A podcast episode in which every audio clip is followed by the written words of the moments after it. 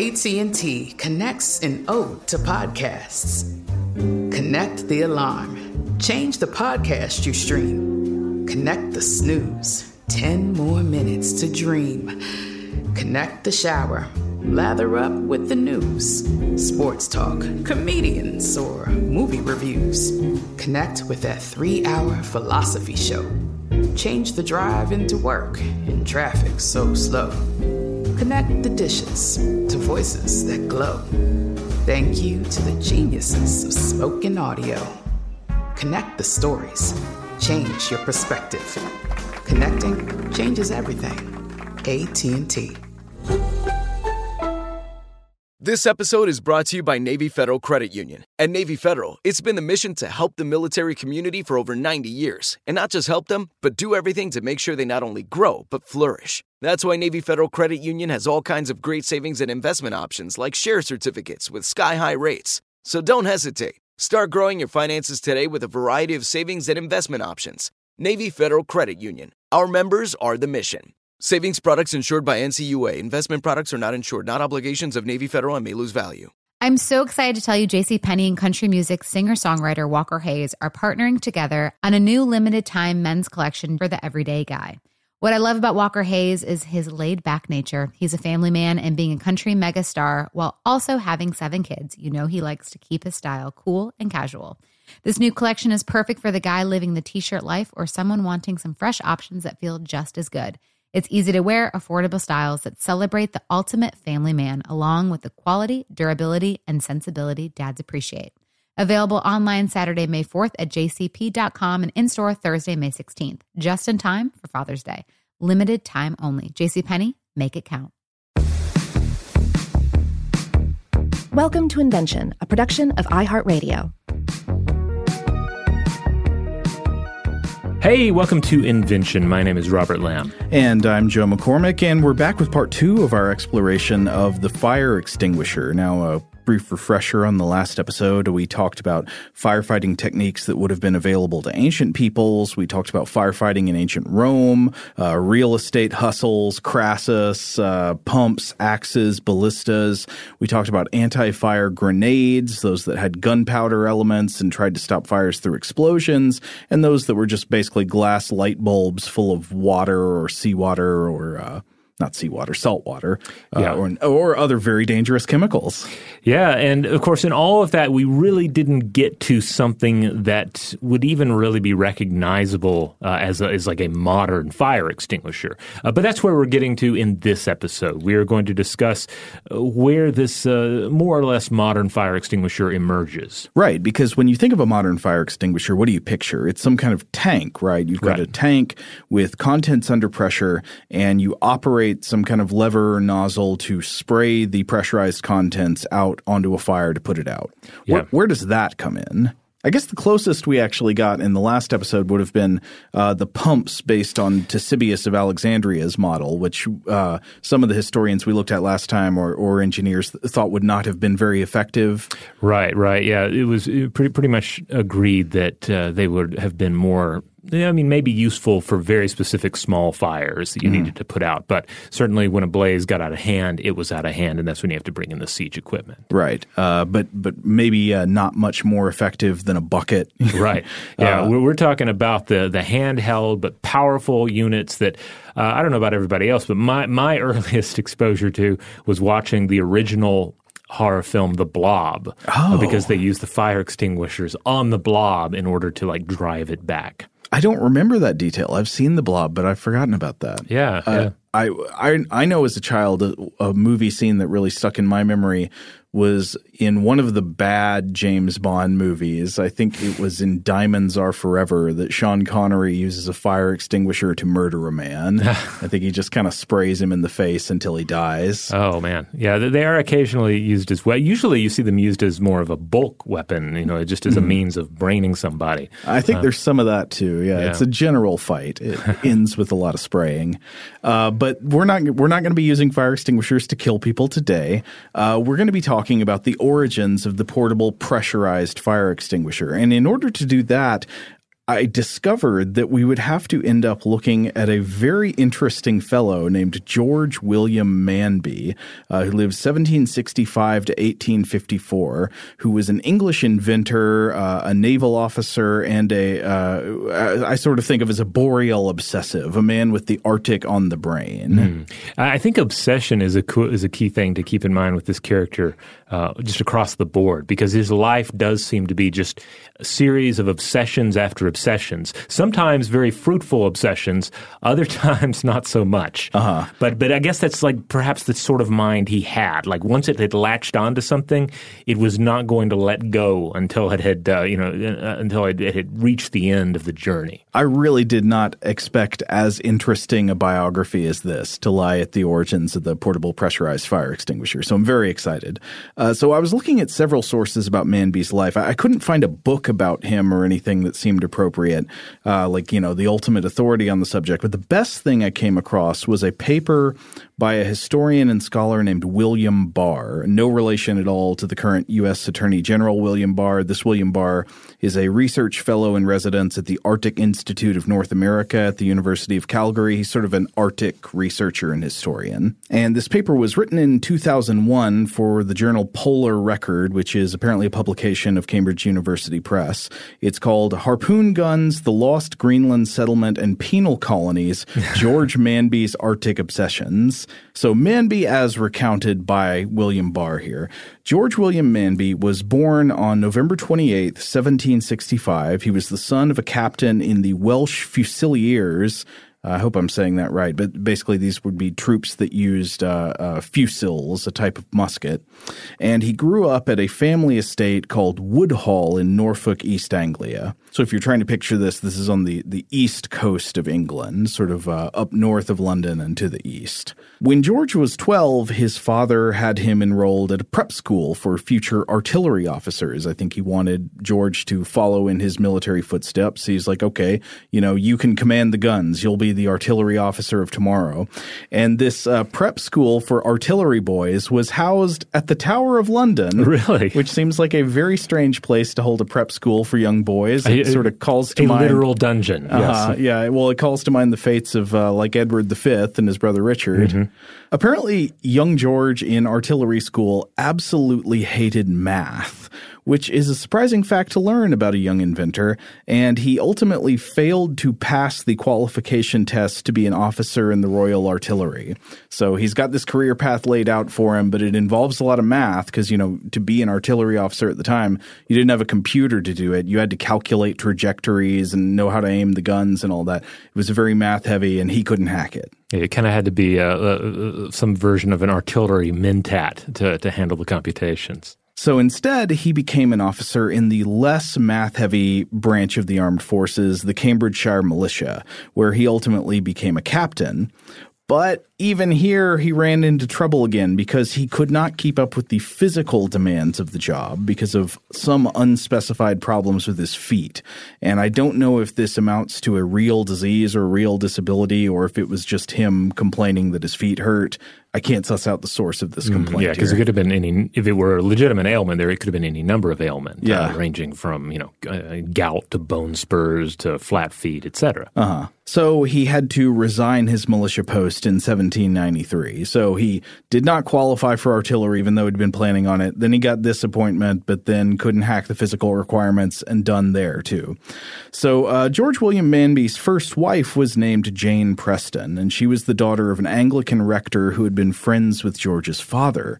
George married her just before Christmas of 1793. Again, the same year he got forced out of his uh, his military service. Apparently, they both had issues with money. Jane was described as spoilt and extremely extravagant, and George was, in Barr's words, totally unbusinesslike. Within within like five years, they were completely out of cash, deep in arrears, and to settle their debts, they had to sell Manby's family estate. So bye bye Woodhall, that's gone. And after this, Manby tried to make a living writing guidebooks. And just as a side note, I love outdated travel books. they are so often full of weird lies, and I'm sure these would be amazing to read. I think he was writing them mostly about his own region, about like, you know, guidebooks to places in East, East Anglia, to mm. Clifton or whatever. Uh, and while he was doing that, meanwhile, Jane began an affair with an officer of the East India Company named Captain Pogson. And here things get crazy, and I'll just have to read a quote from Barr. Quote, under circumstances that remain rather confused, Pogson shot Manby in the back of the head. One story is that they had fought a duel and that Manby had started running away. The wound, although serious, was not fatal, but the bullet had driven pieces of the felt hat Manby had been wearing deep into his skull.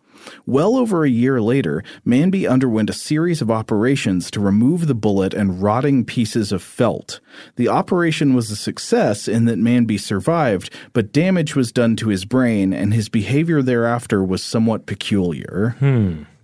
Now, this is interesting. We we spoke uh, recently on an episode of Stuff to Blow Your Mind about changes to the brain, injuries to the brain, and their their effect uh, on personality, but sometimes even on uh, one's ability to to excel at certain tasks. So I, I, wonder if we'd be going too far to, to, to wonder about those possibilities here with Manby. Yeah, obviously nothing here can be proved, but it does appear it's at least interesting that yeah. he suffered traumatic brain injury. He got a bullet in, in the brain, survived it, and then after this was before his inventing career began. Right. Yeah. I, I guess it's more realistic to to state that he simply went on to become uh, a noted inventor in spite of having been shot in the back of the head rather than right. because of it. But uh, but uh, anyway, the sidebar for a, you know, further discussion on uh, brain injuries in other episodes. But he wasn't there yet. Uh, so after being shot in the head, having the the bullet and the rotting felt removed, Manby's old friend, Charles Yorke, who happened to have become Secretary of War at the time, or Secretary for War, I think it was called. Uh, I'm not quite sure, maybe out of pity or for whatever reason, granted Manby a position that Barr calls a near sinecure as barrack master of the Yarmouth Barracks. Now, a sinecure, uh, you know, like a position where you don't really have to do much work. You know, you're kind of getting getting paid for not much. Mm. Uh, so why a near sinecure? Why would it be this easy job to be barrack master of the Yarmouth Barracks? Well, it seems this is because there were rarely any troops in the Yarmouth barracks, only occasionally during training or when they were being moved from one place to another. So a lot of the time he didn't have much to do. And during his time in this role, Manby was technically still married to Jane, but he apparently spent most of his attention, energy, and time cultivating the, the persona of a gentleman about town. He would go entertaining, he would go to social functions with naval officers, and he really liked to dress up and show off off his cool clothes. He was the kind of person that at this time would have been derisively called a dandy. but for the most part, he's he's really not doing much at this point. Like he barely has a has any responsibilities. Uh-huh. He's just uh, having a good time around town. He's partying. Yeah, yeah, living the party life. Uh, but then around the year 1807, something happened that changed Manby's life, and it was that he witnessed a shocking calamity. So off, the coast of East Anglia, there are these long stretches of coastal bars, and a bar is essentially a shallow submerged bank or coast running parallel to the real bank or coast, right? So it can be made of sand or gravel or something that kind of comes up pretty close to the water line but stays below it at a distance from the actual shore. And these, of course, can cause strange types of wave activity around them. Uh, they can pose a couple of hazards to ships. Ships can run aground on them and become stuck, but also waves can be very high and very powerful in the bar zone, easily capsizing even larger vessels. And on one night in February 1807 during bad weather, several ships were all wrecked on the bar off the coast of Yarmouth, including a gun brig called the HMS Snipe. Now, according to some resources I was reading from the Norfolk Museums and Archaeology Service, these wrecks would have been approximately 60 yards or like 55 meters offshore. Imagine how maddeningly close that is. Uh, and so, along with most of the citizens of the town, Manby spent that night on the beach trying to find or watching people try to find a way to rescue the people from the wreck who were drowning in the waves, like within clear sight, but there was no way to help them. I mean, imagine that. They're right there. If it was across ground, you could run to them in a matter of seconds. But because of the surf and the bars and the heavy wind, bad weather, you couldn't just go out to them. You couldn't go out in a rescue boat. So what can you do? Barr writes that uh, the next morning, quote, the beach at Yarmouth was littered with 144 corpses, 67 of which had come from the HMS Snipe. Uh, according to the Norfolk Museums, a total of 214 people died in the disaster. So it was a, a huge disaster. I mean, hundreds dead. But out of this tragedy, an idea began to form in Manby's head. So he thought, okay, if you could just get a strong rope out to the wreckage of the boat and anchor one end at the shore, secure the other end to the ship, you'd have a chance to get people in safely along the line. And in fact, this is what rescuers on the beach at Yarmouth had been trying in vain to do, to, to get a line out to the boat, but they couldn't do it. The distance was too far. Like, how would you get a line secured to the ship from the shore? But Manby thought back to his artillery school training this is the subject in which he had been, uh, you know, like he'd kicked and screamed against the arc trajectory equations. He didn't like the math. Uh, he'd failed to qualify as an officer. But he still, of course, had the knowledge of w- what you basically do when you're working with artillery.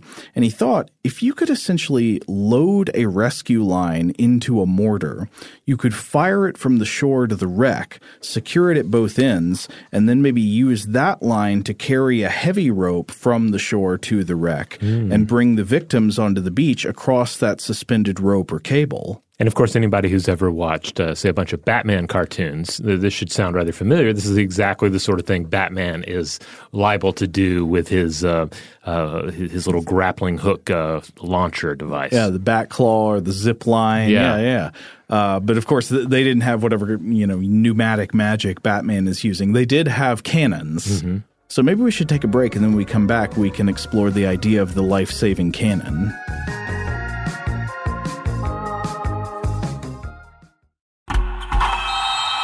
Oh, such a clutch pickup, Dave. I know, right? I was worried we'd bring back the same team. Oh, no, I meant those blackout motorized shades. MVP of the room. Blinds.com made it crazy affordable to replace our old blinds. Hard to install? No, it's easy. Even you could do it. Nice. I installed these and then got some for my mom, too. What, you fly across the country to do the install? Nope. Blinds.com can do it all. All she had to do was pick what she wanted. She talked to a design consultant for free and scheduled a professional measure and install. Look at you, Hall of Fame son. Oh, I just picked the winning team. They're the number one online retailer of custom window coverings in the world. Oh, Blinds.com is the GOAT. The GOAT. He shoots. He scores. Go to Blinds.com for up to 45% off and a 100% satisfaction guarantee. Go right now for up to 45% off at Blinds.com. Blinds.com. Rules and restrictions may apply. Zero Foxtrot isn't just a brand, it's a way of life. Founded and operated by veterans, Zero Foxtrot's unique apparel and gear echoes the grit of the warrior culture. Zero Foxtrot dedicates itself to producing content, honoring the sacrifices of forgotten heroes of the past, and connecting history to the present. Embark on a journey with Zero Foxtrot today at zerofoxtrot.com. It's not merely our products, it's about the ethos that we embody rugged, resilient, and timeless. Hey guys, you know what this playground could use? A wine country, huh? A redwood forest would be cool. Ski slopes! Wait! Did we just invent California? Discover why California is the ultimate playground at visitcalifornia.com. All right, we're back. So, um, yeah, obviously, Cannon technology uh, was already um, you know uh, well established, uh, but generally for the the purposes of uh, of bringing about death and destruction, right. not preventing it. right. So Manby has this idea for a life saving gun to rescue people from shipwrecks trapped out on a bar uh, out from the shore. Now, again, math was not Manby's strong suit, but due to his role at the Yarmouth Barracks, he fortunately had access to artillery where he could perform hands on experimentation, and that's what he did. He tried attaching lines to cannon shot and then firing these lines across the fields. And at first, this didn't work because the heat of the cannon shot inevitably burned through the rope material that he attached to it. But he discovered that if he attached the line to the shot with an intermediate length of braided leather, the leather was not burned away. It mm. would hold fast. And so basically, he discovered, yeah, this invention would work. Uh, he gave a demonstration on it uh, on a beach near Lowestoft in August 1807, and he got a medal from the Suffolk Humane Society. So uh, this this rescue line mortar, sometimes known as the Manby mortar, it achieved half of the goal, right? But just getting a line in place wasn't everything you needed. Like what what are the crew supposed to do then? Like shimmy across it cliffhanger style? Yeah. I was imagining that. So Manby's next invention was basically the bottom half of this. Once you have a line secured, you need something to move back and forth underneath the line to get people to and from the the boat. And what he created was the other half of the equation here. Essentially, it was an unsinkable lifeboat.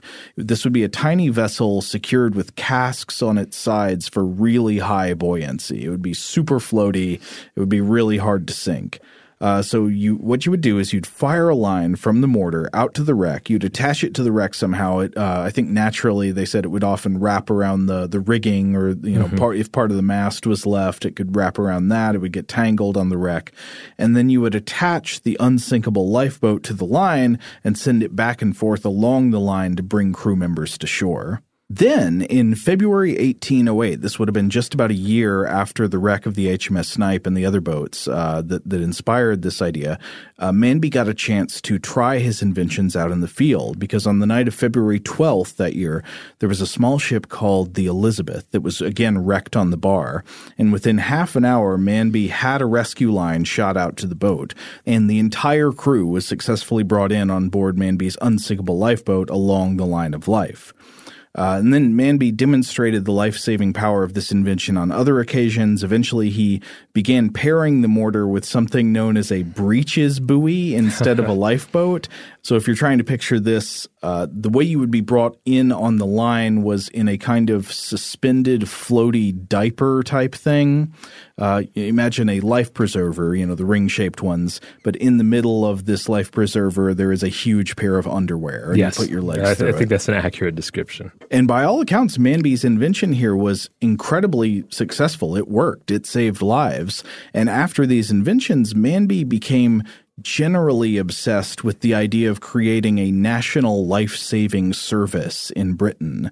Uh, he was eventually given a stipend by the British government to survey the eastern coast of England and identify the best places to have his life saving mortar line installed. But we mentioned earlier that Manby would not be satisfied just having invented one life saving uh, device, he kind of got stuck on the subject. Mm-hmm. It seemed like he just wanted to frantically turn his attention from one type of life threatening scenario to another, asking, could there be an invention to stop people from dying here? Or how about here? And I, I wish I had more insight into the psychology that brings that about. Like, what, what's going on with him? Like, how does he get Uh, is does he just become addicted to the idea of having invented a device for the good of humankind?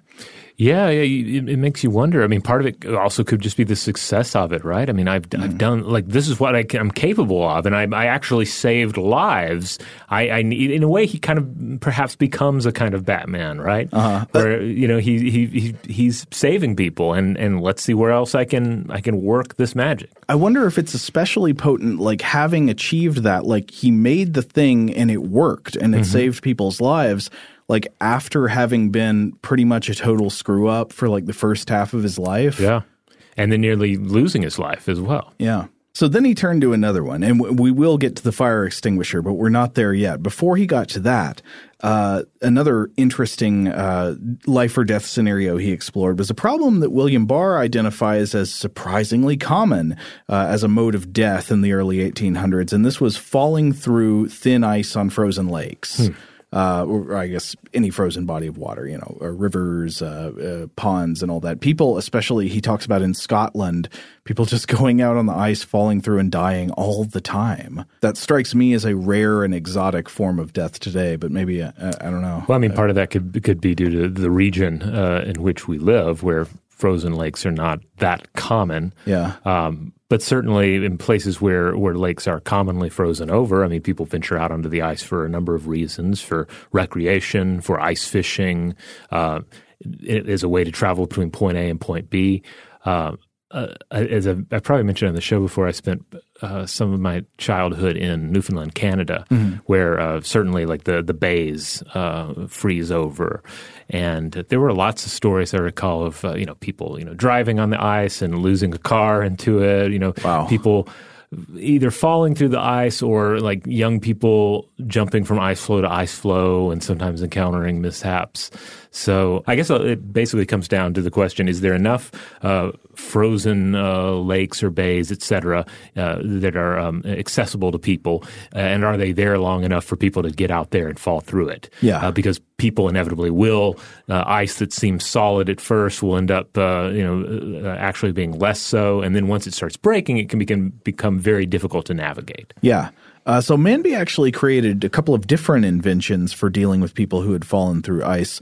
One was uh, this. This was interesting. I'd never seen anything like this. It was a kind of sectional ladder with buoys at the top. So imagine a, a ladder that floats on the water where the ice has broken, Mm-hmm. and it also has hinged sections. So it can, or at least one version of it did. So you know you could put it out along the ice flat, and then a section would hinge down into the water, so you could catch hold of that and climb up, uh, kind of forming like a pool ladder type thing. Yeah, I could see that would be especially useful at that that uh, that region of, um, of of broken and breaking ice uh, that you would need to climb up over to get out of the the water. Yes. and of course, I mean the, the obvious thing too here is that time is of the essence because Right. you are in in freezing water. Yes, and that's why it also had a grappling iron to snag the clothing of people who were unconscious or unable to climb out themselves. Uh, but what about where the ice is too thin for a floating ladder to work? Uh, there, Manby also invented a quote wicker sledge boat to be propelled by a spiked pole. So imagine it's a lightweight land to water rescue vehicle.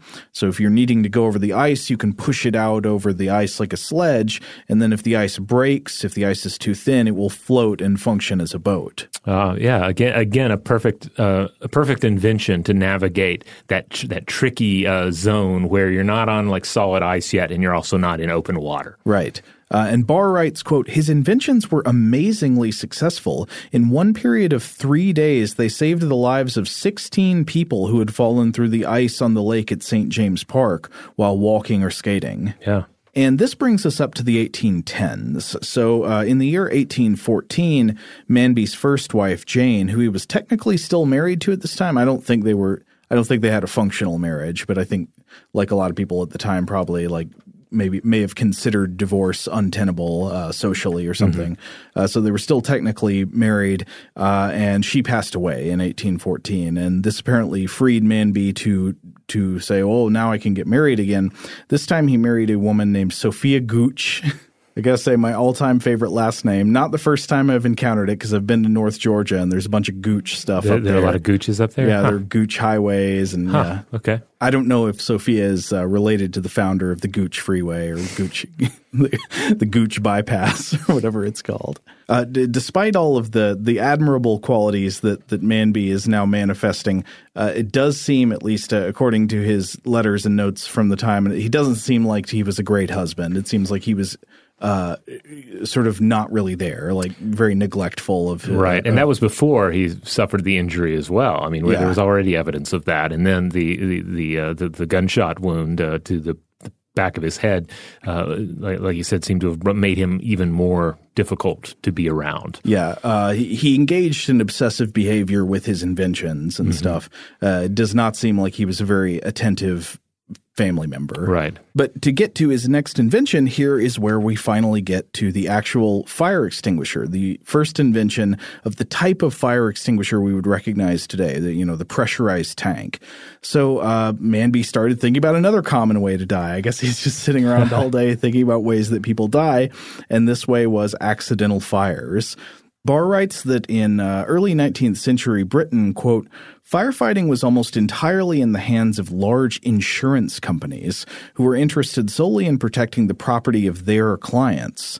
So this would have been, you know, not quite as bad as Crassus in the Roman Republic, but still not the kind of firefighting ethos of public service that we've come to expect today. Right, right. This would be a, you know, a private for-profit uh, firefighting service, kind of an inverse Crassus. Like instead of him buying your home for a pittance while it's on fire and then putting it out, you pay premiums to a company to protect the value of your home, and then they're liable if your home burns down. So they put it out if it catches on fire. Interesting. It, it's hard to like really equate that to, at least to like individual uh, experience with insurance. Would it be like if you had car insurance and the insurance company was like, "We we really don't want to pay off on this policy, so we're going to have somebody ride with you at all times."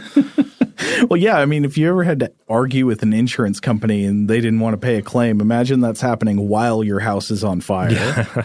Now, also, as we discussed in the last episode, the bigger a fire gets, the harder it is to put out, right? Like a, a, lot of times you'd, you'd have urban fires where even as late as the 19th century, your, your main recourse was just to create fire breaks. Like you'd have to pull down houses and stuff to mm-hmm. prevent the fire from spreading. Uh, so those crucial early seconds and minutes, what, what Manby would come to call incipient fires, those can be your window into containing a fire that would otherwise get out of control. Speed is everything. So Manby proposed a better solution. He was like, you know, we should have full time public fire patrols to wander the cities, putting out fires as early as possible with the right kind of technology to allow them to do that. And this, of course, is a very Roman solution. This brings to mind uh, um, you know, our last episode. Yeah, but now the uh, the idea is that these fire patrols would be equipped with technology that the vigiles of ancient Rome didn't have. And now, again, of course, you'd run into difficulties here. Like, how do you get enough fire snuffing potential into a small enough package that it's fully portable? Uh, again, you know, imagine a firefighter's wandering the street they hear somebody screaming that a fire's broken out in their kitchen and then they have to start running buckets from a pump or a water source to you know one at a time or they could try to raise the alarm to form a bucket line get more people involved but this takes time to come together and by the time it happens the fire might be 20 times bigger. So what you need is an invention to increase the density and portability of fire extinguishing power like a lot of fire extinguishing power in a small package that you can move around. And it was in this spirit that Manby invented invented a portable fire extinguisher. Uh, uh, if you want to read about it at length, I found a book that Manby wrote with illustrations. It was published in 1838. Uh, he describes his inventions in detail. It has a t- one of those like titles that's impossibly long. It just begins an address to the British public. If you want to look it up and read it, uh, but Manby's invention consisted of a large tank containing a pressurized solution of fire suppressant chemicals, or as he calls them, anti-phlogistic fluid. Nice. I think he's buying into the now discredited uh, phlogiston theory.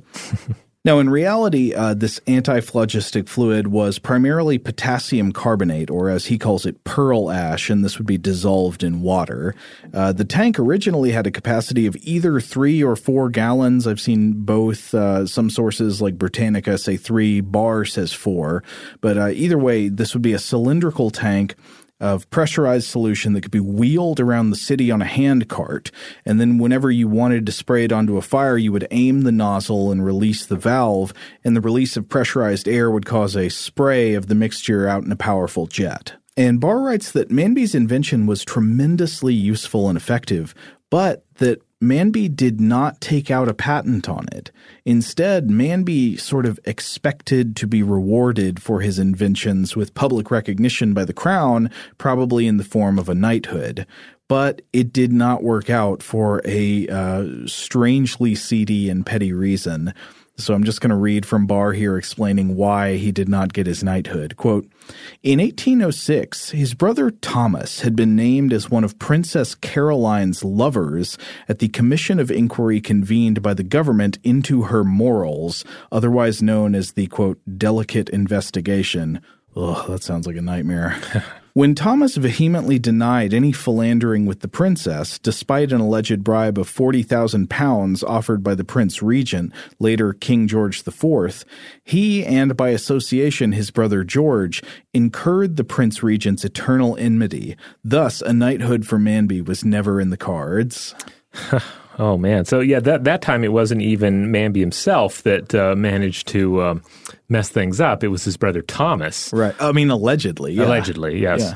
Um, uh, Thomas, by the way, was a, was a career military man Uh-huh. um, uh, who would later die of, uh, of an opium overdose some uh, twenty years prior to uh, to Manby's own death. This was the age of, of opium in England. Yeah. I mean, I think it would have been not long before this that Erasmus Darwin is hanging, uh, handing out uh, handing out opium prescriptions to whoever needs Oh, a- yes. has a problem. But yeah, th- there's a kind of like horrible, ironic tragedy here. Like it, it combines a couple of different themes we've seen from invention history, both noble and otherwise. Like, so Manby declines to pursue intellectual property rights on life saving inventions. Uh, giving these inventions as a kind of free gift for the public good.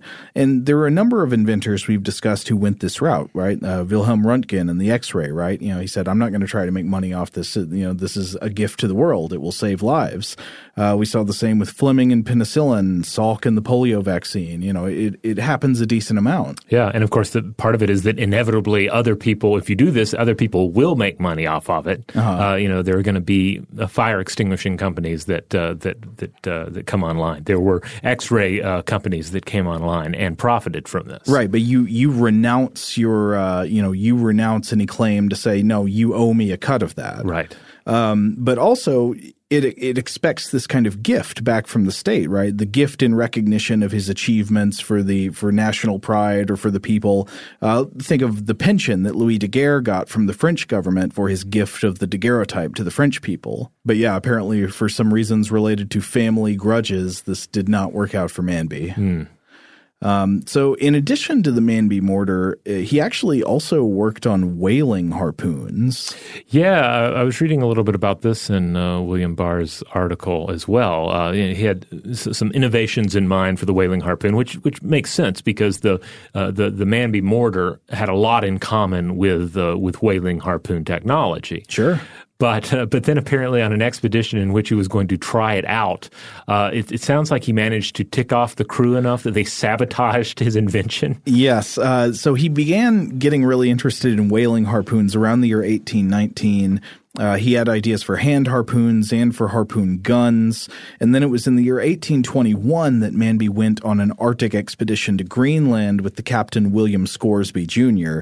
Um, again, it was mostly with the intention to try his new inventions in the field, uh, though it sounds like a miserable experience. Barr in, in several places quotes from uh, Manby's journals, and one of the quotes he actually begins his article with it, and I just had to share this. So Manby's writing about uh, what it's like to sleep on this boat going to the Arctic. He says. In the night, I felt the inconvenience of a tight ship, for the wind blowing hard agitated the bilge water, an oleaginous matter left last voyage, to the production of a gas of so extremely pungent a nature as to render respiration difficult and almost to produce suffocation. So the bilge water, I, I wonder what this oleaginous material is. I mean, I guess it's just like whatever kind of junk on the boat drains down into the bilge Yeah. uh, traps. It just and- comes back up as a foul odor and gas. Uh-huh. Uh, yeah, and the crew, they were not fans of Manby. They did not cooperate with him. They were not helpful. However, this voyage had a profound effect on Manby anyway.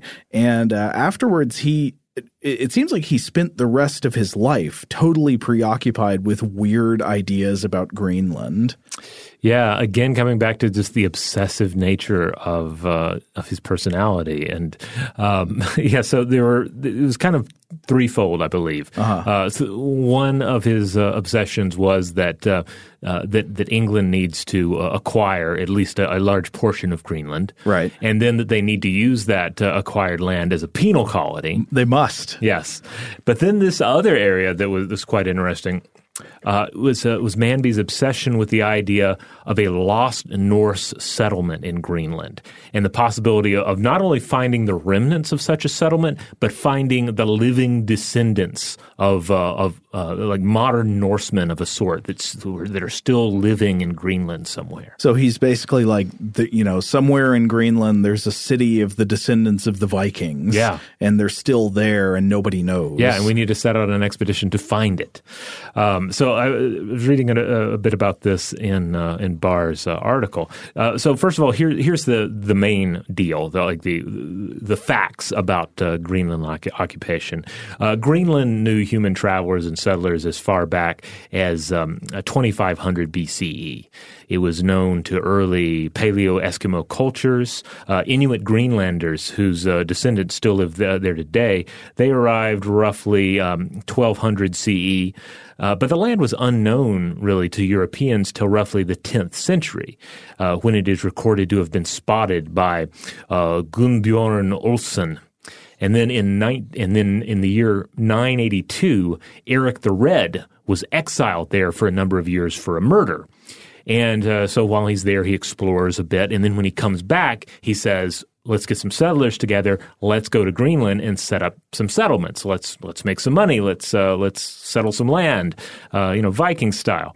And uh, and so that's what happened. Norse settlements in Greenland lasted for some 450 to 500 years. So from roughly 985 CE to somewhere between 1450 and the year 1500. Mm-hmm. Now, various factors seem to have contributed to the ultimate demise of Norse influence there, and uh, you know a lot has been been written about this. Uh, some of the potential reasons uh, uh in, include uh, climate change, environmental damage, conflict with Inuit tribes, uh, the opening of regions elsewhere due to plague depopulation that were more attractive than Greenland. Mm.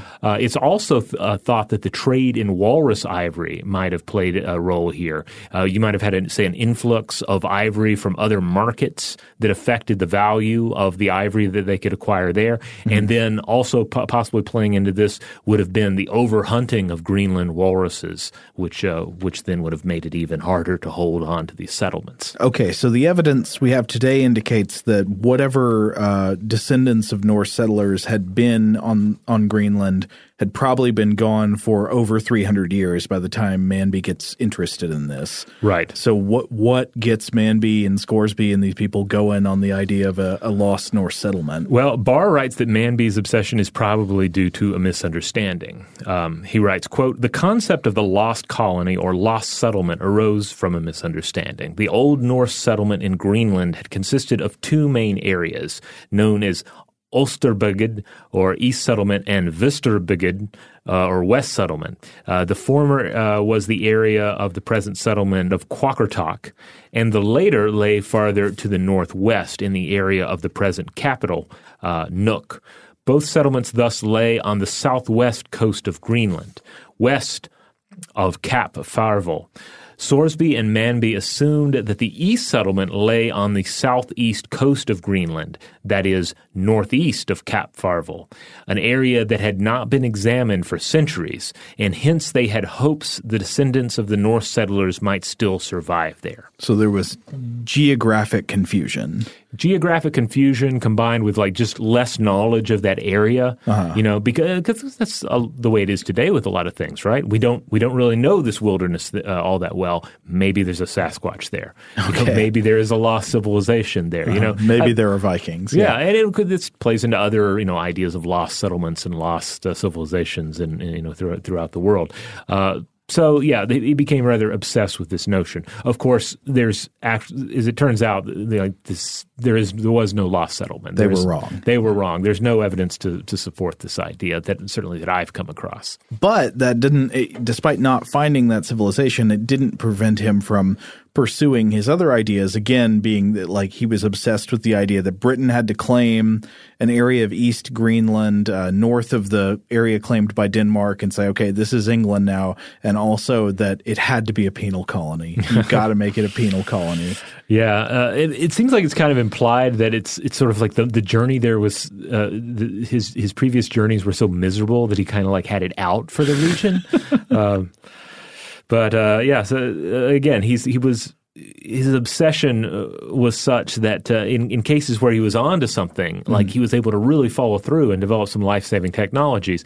But in these cases, there was just no meat there, but he still chewed the heck out of it for a number of years. Yeah, and ultimately, Manby died in his home uh, in Yarmouth in 1854. What a strange arc of a life. So he goes from kind of like uh, artillery school dropout you know, kind of a screw up, uh, a dandy, to very successful inventor, yeah. creating very influential in- inventions that save people's lives, to crank obsessed with a with a disproven theory about Greenland. Yeah, yeah, kind of a, a, conspiracy theorist, really, in a, in a sense. Yeah, um, yeah. There's no telling what what he would be into uh, now, what ideas he would be obsessed with, uh, given our own current uh, you know climate regarding sort of outsider theories and whatnot. Uh, but yeah, it's certainly an interesting life, and certainly more, yeah, more more of an interesting life than one would you might have suspected from the fire extinguisher inventor. All right. On that note, let's take one more break. But when we come back, we'll talk about uh, talk a little bit about fire extinguishers in use today.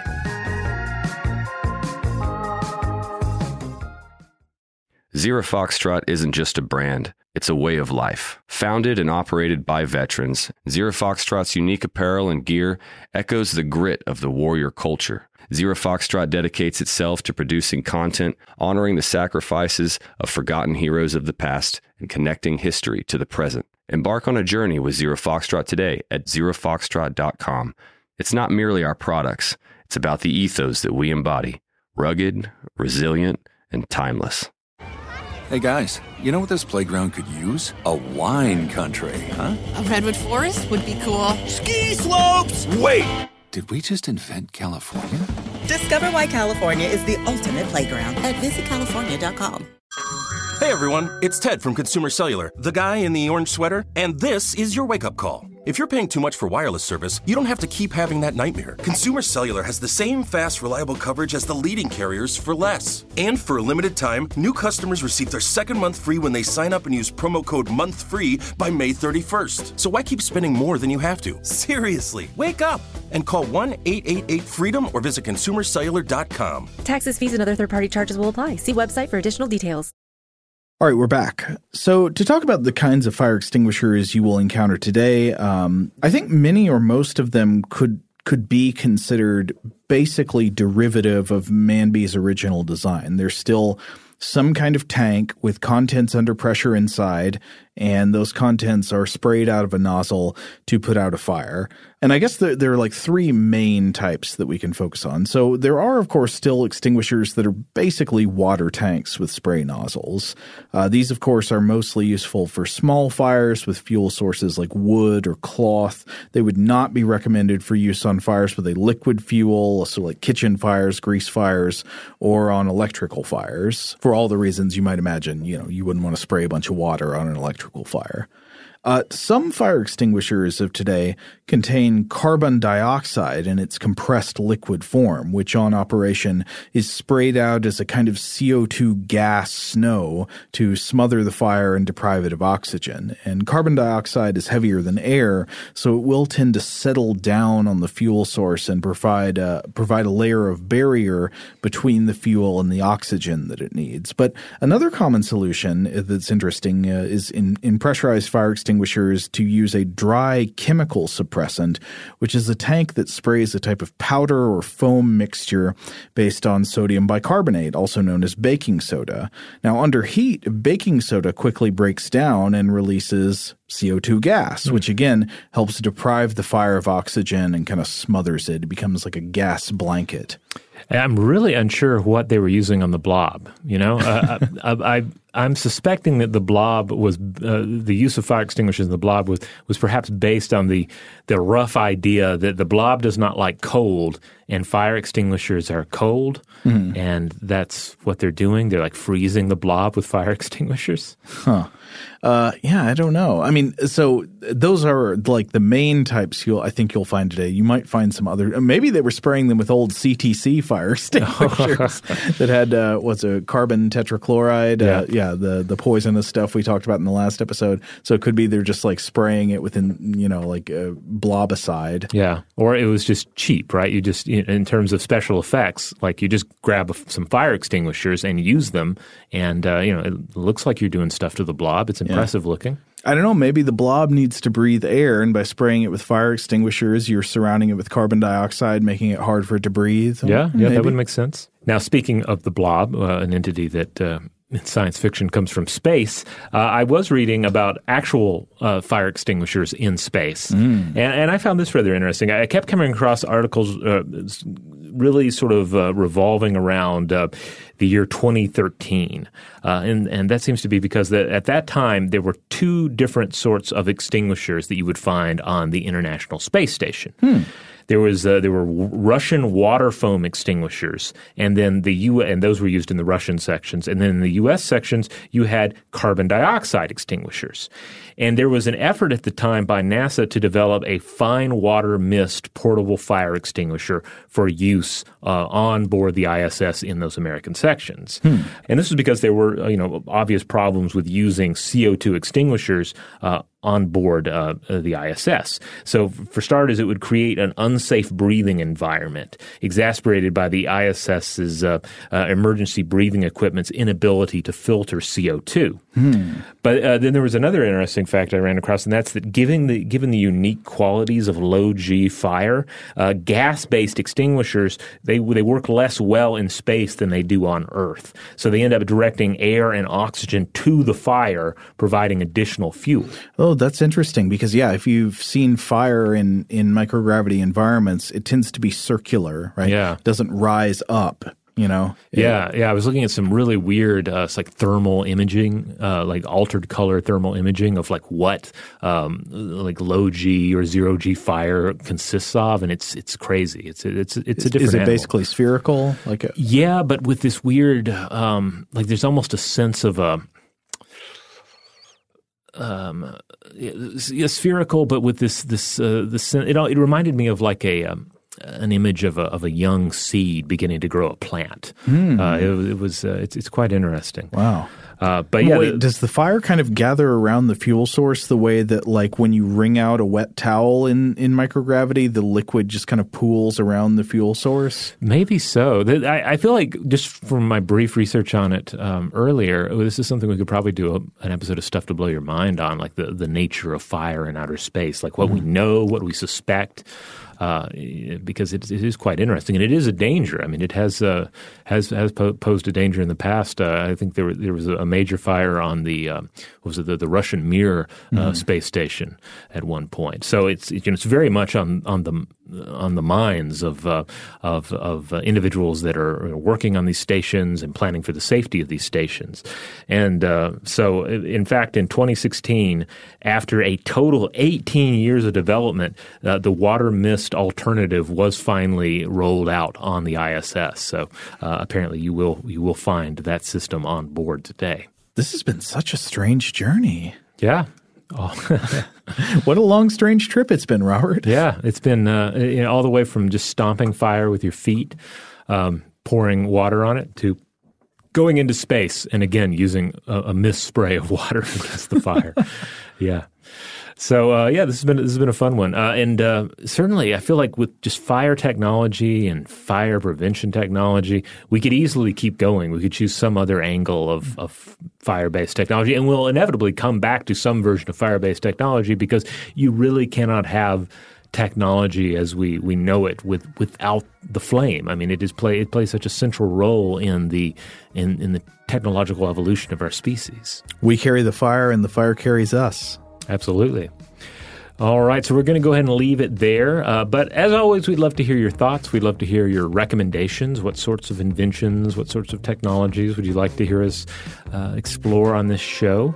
Uh, if you want to check out other episodes of Invention, head on over to inventionpod.com. That will shoot you over uh, to the iHeart listing for this show. But you can find this show wherever you get your podcasts and wherever that happens to be.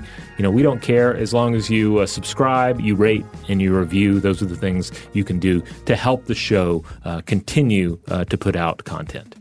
Huge thanks, as always, to our excellent audio producer, Seth Nicholas Johnson.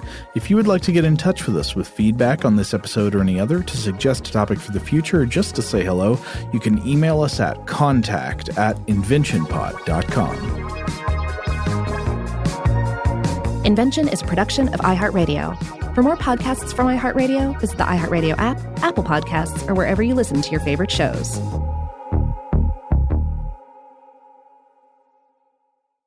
This is Malcolm Gladwell from Revisionist History. eBay Motors is here for the ride. With some elbow grease, fresh installs, and a whole lot of love, you transformed 100,000 miles and a body full of rust into a drive that's all your own. Brake kits, LED headlights, whatever you need, eBay Motors has it. And with eBay Guaranteed Fit, it's guaranteed to fit your ride the first time, every time, or your money back. Plus, at these prices, you're burning rubber, not cash. Keep your ride or die alive at ebaymotors.com. Eligible items only, exclusions apply. There's no distance too far for the perfect trip. Hi, checking in for. Or the perfect table. Hey, where are you?